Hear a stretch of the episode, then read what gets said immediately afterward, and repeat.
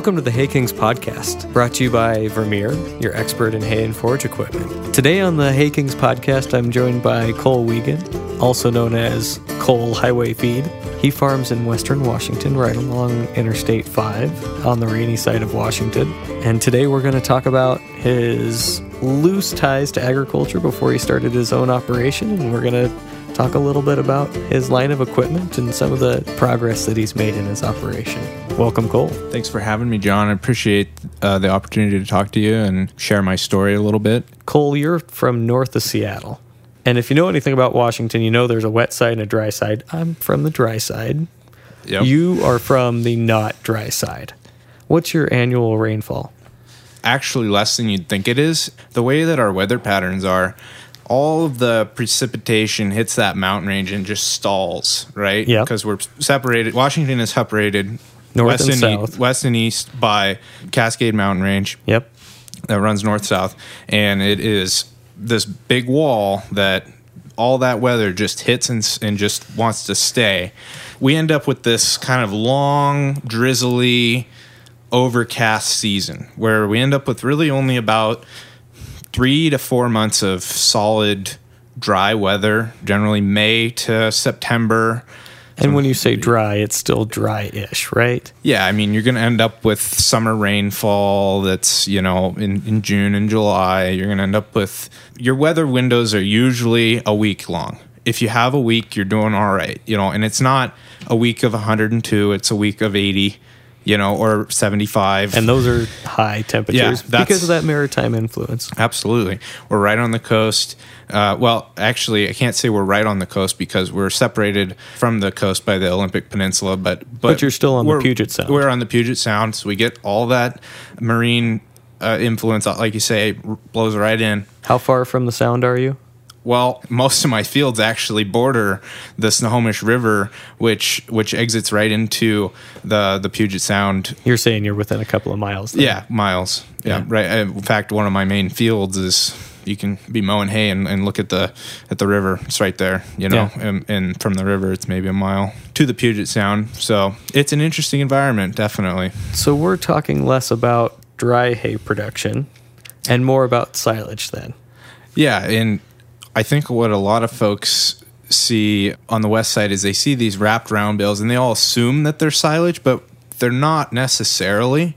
Um, Uh, okay, so we're talking about yeah, what people might recognize as marshmallow bales. Yes, absolutely. The wrapped dry round bales as well as the wrapped silage round bales. So Yep. we one of my main sellers actually is the wrapped dry round bale. So it's our little weather windows like I mentioned in the middle of July uh, in June and you know if you're lucky August. Right. um, it, it ends up being just enough dry down weather that you can get a 12% dry grass hay. You know, definitely no legumes. I mean, You can't get dry, dry. Drying legumes. I, I learned this year with some clover hay that it is it is a tricky situation doing the doing a legume hay in Western Washington. So generally it's grass.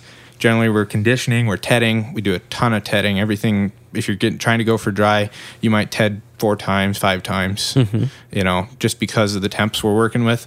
If you're really lucky, you'll end up with a breeze on a 75 degree day, and and then you're just And you're excited about that oh, drying weather. Oh, Talk about pennies from heaven. I mean, so yeah, I think a lot of there's a big misconception in Western Washington that everything that's in a wrapped round bale is silage. It not necessarily, and that's one thing that you know we, we get a lot of criticism. I think as far as our dry hay quality, but I, well, when you can get Eastern Washington Ah, hay, yeah, yeah, yeah, yeah. I, I on the way here, I passed probably twenty trucks stealing our market share. ta- taking hay from the east side of Washington Yeah. to the west side. Mhm, absolutely. Yep.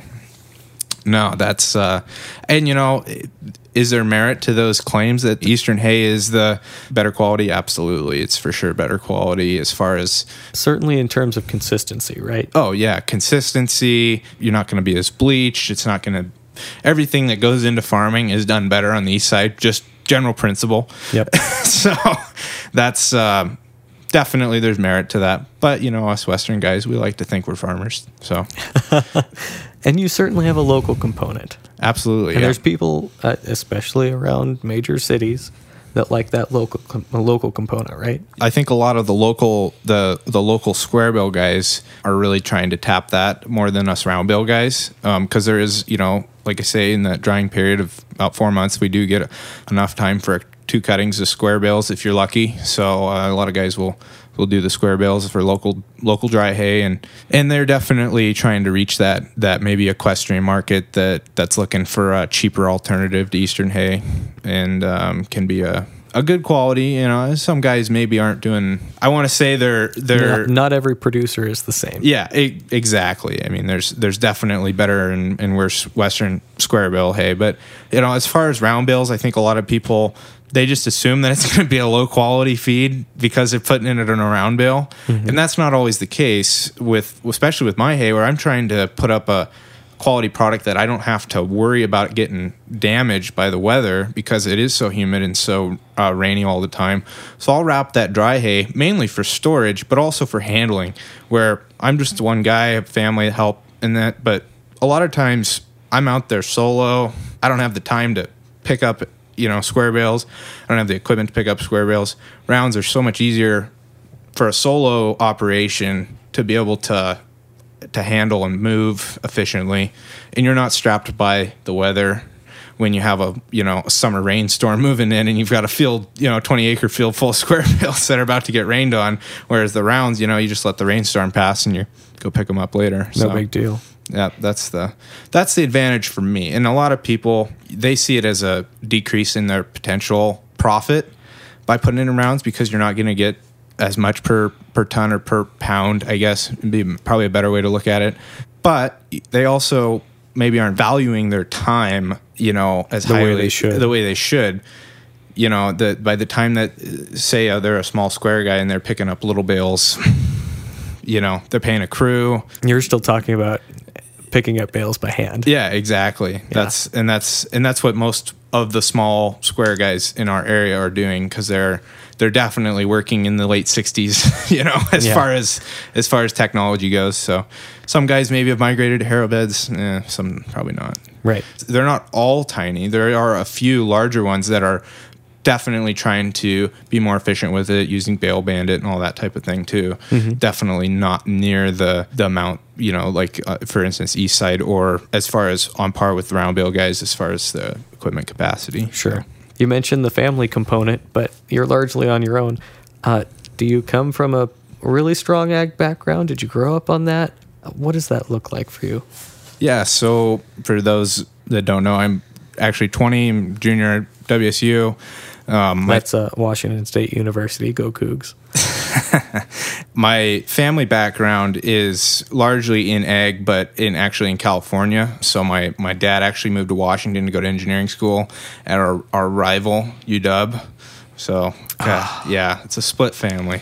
Um, actually, he's involved in the maritime industry in Seattle, working on ships and so on. So come from ag, dryland, grain, and beans in, in California and San Diego, actually Carlsbad area, back before it was densely populated. I still have a lot of family that's involved in ag in California, but as far as in Washington State, um, I guess you could say I'm first generation in Washington State for our family. And and really, this is your operation. Yeah, You're the day to day decision maker at 20 years old. Yeah, absolutely. And you know, my dad and I work closely together on a lot of stuff. Uh, we actually joint own some of the equipment, and uh, he helps me a lot. And so that's you know, it's a big deal. We do most of our own repairs, most of our own work on this uh, on the equipment. We're utilizing a lot of older stuff and and you know keeping it going and that's that works well for our business model and it helps that my dad's an engineer too you know for fixing stuff so Pretty uh, pretty handy to have around, it's a- is what you're saying. Absolutely. yeah, we need that uh, bushing made. We'll just go whip that out on the lathe, right? So that's the Yeah. that that can be a, a big deal. So I actually started this whole project as a 4-H project with another 4-H friend of mine who we're still uh, really close friends, and he's actually uh, moved on with his career as a AI tech for Select Sires, and then Oh, okay. has uh, restarted his own hay business as well. So I guess technically the first year we did it was been when I was in seventh grade, so probably about thirteen was was the first time, and we started doing square bales. Yeah. You know, the the uh, little tow behind mower. Uh, most of the equipment was his at first because he's a couple years older, and I started buying some of my own stuff and migrated from a seven foot discbine to a thir- uh, 10 foot discbine, which I still use, and definitely, you know, work through the tractors and, you know, Yeah. old, old tractors. I still have the first one, use it as my loader and that. And so it's been a progression to get to where I'm at now. And I'm, I'm trying to go about it in a slow, methodical way versus trying to get as big as possible really fast. I just took on more land this last uh, summer. First time I've taken on more land since um, we started, basically. Um, and so I picked up another 20 acre field, just you know, kind of a uh, just to fill the time because I was actually wasn't focused as much on selling because I wholesaled a lot of my own product this year. So um, picked up a little bit more land, and and anyway, and so that's mainly staying in one uh, at one location, doing the hay for this one landowner has been the primary focus of the of the operation for the whole duration. I have started doing a little bit of custom work after my acquisition of my own baler this year, so I've started doing a little bit more custom work, but it's primarily you know hay for resale and, in rounds, silage and dry. Right. So, Let's talk equipment a little bit. You mentioned your 10 foot swather. What do you have? So, uh, utilizing the uh, John Deere 1360, just a workhorse, you know, old school, you know, by today's standards, you know, offset pull, towable swather, you know, tine conditioners. We don't have to worry about the leaves like you guys do. Right. So we're we're sticking with tines, and that works good for for our area and grass. And then I utilize a uh, Fella uh, TH uh, 540 tedder, three point tedder. Great, great machine. It's probably one of my newer pieces of equipment. Can't say anything bad about the Fella. My rake have been through a, a little bit of growing pains with the rake, but the rake is working out. It was an auction buy. A lot of my stuff comes from farm auctions, and people know how that goes. Right. So You're, you can get good deals. Yeah. But sometimes it's for a reason. That's right. Things are at an auction for a reason, generally. So, Right. uh, Vermeer R23 V rake, uh, hydraulic driven basket rake. For our area in the wet grass, it's fantastic. Um, you hardly ever see a wheel rake for whatever reason. They're they're just not popular. I think a lot of guys don't like how they uh, sometimes won't grab the wet grass as well. Yep. Um, and then stones, you know, I think Rocks, yeah. rocks and stuff. So, Oh, especially going into a uh, the silage baler that you're about to tell us about, yeah, where there's knives, Yeah. stationary knives. Rocks are actually a big deal. absolutely. Let's take a break there and we'll get a word from our sponsor. The baler I have, they have their own net wrap that was recommended with that baler. I used to have close to 10 to 20% loss on, on my hay bales from a rippage. I used a small demo roll of Vermeer and baled 50 bales that day and didn't miss one. And the day after that, I ended up doing 347 bales in one day and didn't miss one bale. I'm Tyler Knight, and that's why I switched to Vermeer net wrap. Receive $20 off your purchase of two or more rolls of VermeerNet. Purchase must be made by December 31st, 2020. Download your coupon today at vermeernetrep.com slash haykings. I'll talk about the tractors real quick before we get into the baler because the baler is kind of the biggest, fanciest thing I own. The tractor that I started out with was a Massey Ferguson 285 with a, a loader, factory loader on it, and basically everything is new. It more or less could be a 2019 Massey Ferguson 285 at this point. Because you've just rebuilt the whole thing. it's it's been apart five times now. Uh-huh. um, for those that know the Masseys, it's the same engine as a 1085. Notorious head gasket problems. Um, great great motor, Perkins engine. You know, it's a big displacement, old school diesel. Eats head gaskets like you wouldn't believe. when you use the aftermarket parts that we were originally using, which was one of the biggest issues. And so we actually ended up engineering our own head gasket. so we, uh, we actually have copper inserts now in the head gasket that, that seat into um, a machine fire ring in the liner. Yeah, this is a pretty high tech head gasket. this is uh, the Um, benefits of having a dad that's an engineer. Yep. we, it's all CNC cut uh, copper inserts now on the on that unit. So yeah, and then of course uh, f- three clutches and PTO clutches and hydraulic pumps and tires and paint and everything. I mean, it's it's It's a new tractor. It's, yeah, like I say, it could be brand new. The more recent purchase that was the, the first tractor. We got that in probably 14, I think, right around 2014, 2015. That's a lot of work in six years. Yeah, ran, ran and been running. We used to run. It was the only tractor. You know, it's a Oh. 90 horsepower tractor. Ran the heck out of it. I mean, just bail, from bale loading to to raking and everything. And up until recently, I was I was contracting the baling to another farmer to stay in line with the tractors. Though I just recently purchased, well, recently within the last two years, purchased a 4430 John Deere with a hydraulic front wheel assist, which Yeah, tell me about this uh, Yeah. 4430. John John's John's have has a little bit of a, a little affection for the 4430. um, it's uh it's not been quite as rebuilt uh, as the Massey, but I I purchased it with about 9,000 hours and what can I say? It's 1976, you know. It's an old unit. It's, it's got a little blow by, it's got a little of this, a little of that. But uh, so far, we try to keep the old stuff going as long as possible and, and do our due diligence in keeping things right. And so the things that need to be fixed got fixed. It's got a new interior, did all the lights and everything. For those of you on Hay Kings that uh, have seen my profile, Cole Highway Feed is what I'm known as. Yeah. uh, it's the profile photo there. So anyway, uh, that tractor is now uh, my you know big horsepower in the operation, and That's and, uh, 125 horse tractor. yeah, right in there. We did do a little bit of a little work on the hydraulic system. It's fairly new, pretty much all been replaced, and then we we did build our own seat for it, which was pretty cool. The uh, custom built air ride seat for it.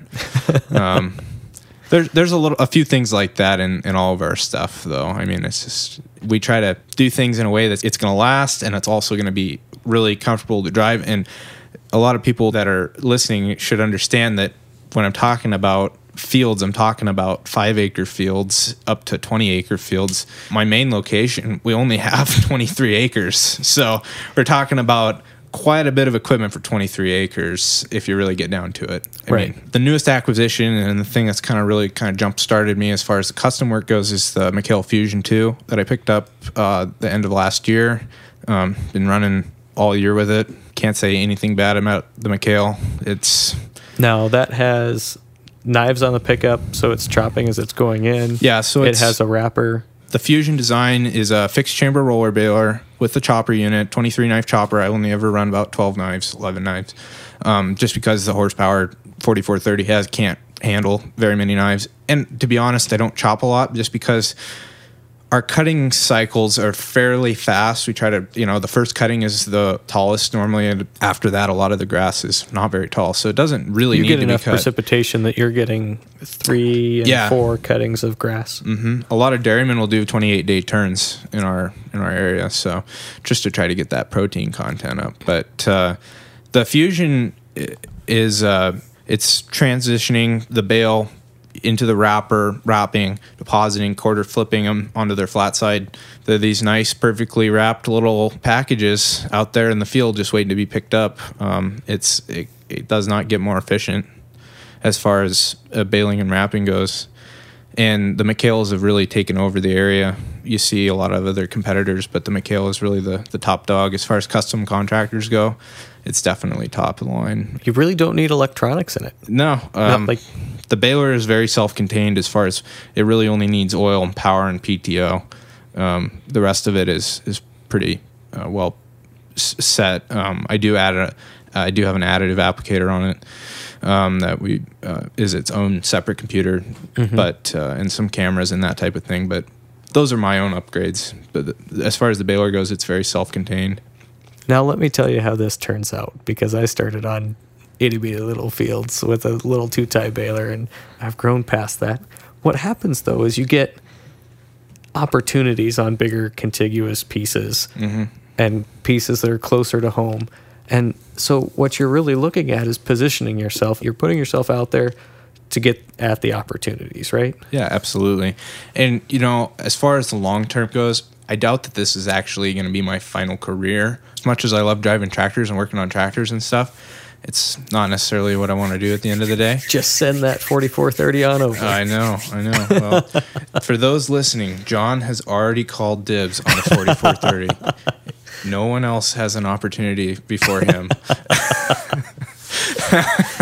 as far as as my own hay sales go, I'm not really interested in in up increasing my inventory beyond what I have. You'd rather go to the custom side. yeah, I think as far as dollar for dollar for per your hour, you know, time wise, it's definitely a higher yielding business. Um, maybe at the end of the day, you're going to make more money off of selling hay, but how much time is it going to take you to sell that hay is really the thing I'm looking at. And I've been selling hay for six years now, and I I know what it takes to sell hay, and especially in our area, it's pretty competitive. There's a lot of guys that are that have exactly the same thing you have, and you have to be competitive with the price, and it's just not as it's not as rosy as the check you get at the end of the custom job.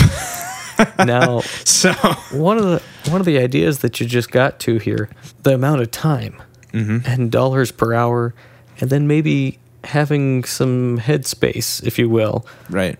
uh, some some extra mental capacity where you can think about other things.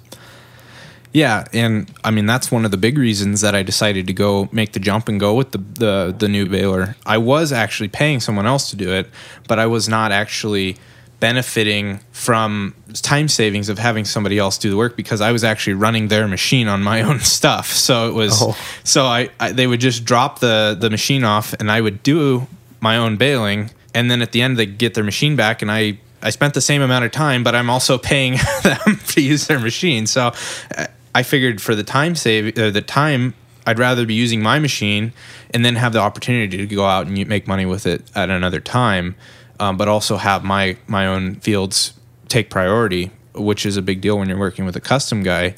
Is uh, you know your stuff might not always be priority. There might be another guy out there that you know has a has him on first, or maybe he has his own hay that needs to be done, and so you know that's one trade off with working with custom. So that's kind of one thing that I took into account when when purchasing the baler um, last year was that the advantages of the combi unit versus the the separate baler wrapper, which is the other option I looked at.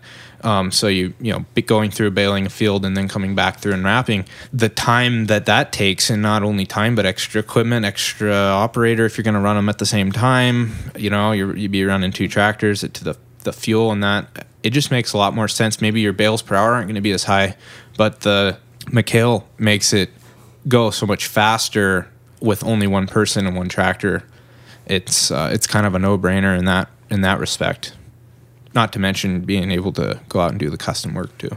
Changing gears, Western Washington has a, a dairy industry. Mm-hmm.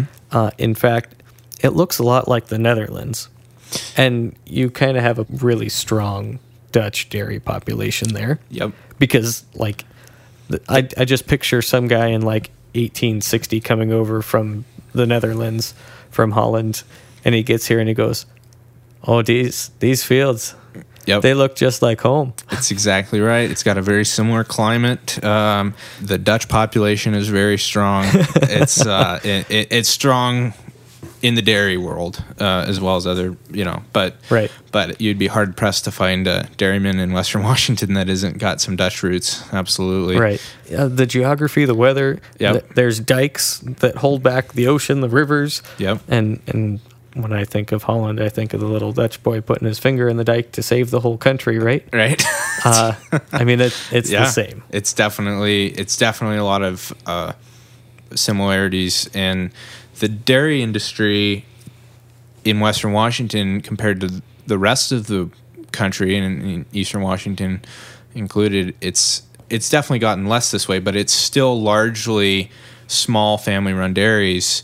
I mean, you're talking about 100 cows. Yeah, 100, 300, maybe 600 if they're a little bit bigger. There are, are some that are growing too into the thousands, but for the most part, you'll find many small dairies kind of sprinkled around throughout the valleys, and especially in Whatcom County, down into Skagit County, and then some in Snohomish as well. So it's different dairy environment than most people might think of. The land gets kind of shared around a lot of times. You know, dairymen will trade fields and stuff with other guys. They're they're a very tight community. I'm not as in in with them as as some are, um, but yeah, it's it's for sure a, a, a really tight knit group of, of guys, and they're all really fantastic uh, people. You know, I I work with several and super wholesome, great families, and that's cool to see. I don't think a lot of folks get to see the people behind the dairy farm and especially behind the family dairy farm. They just see the cows and the the big factory farms and stuff that get talked about, and that's you know at least in Western Washington, it's definitely still very small comparatively. Cole, it's been a pleasure to talk to you about your operation, and it's always fun to talk about equipment. So thank you for joining me today. Really appreciate the opportunity, John.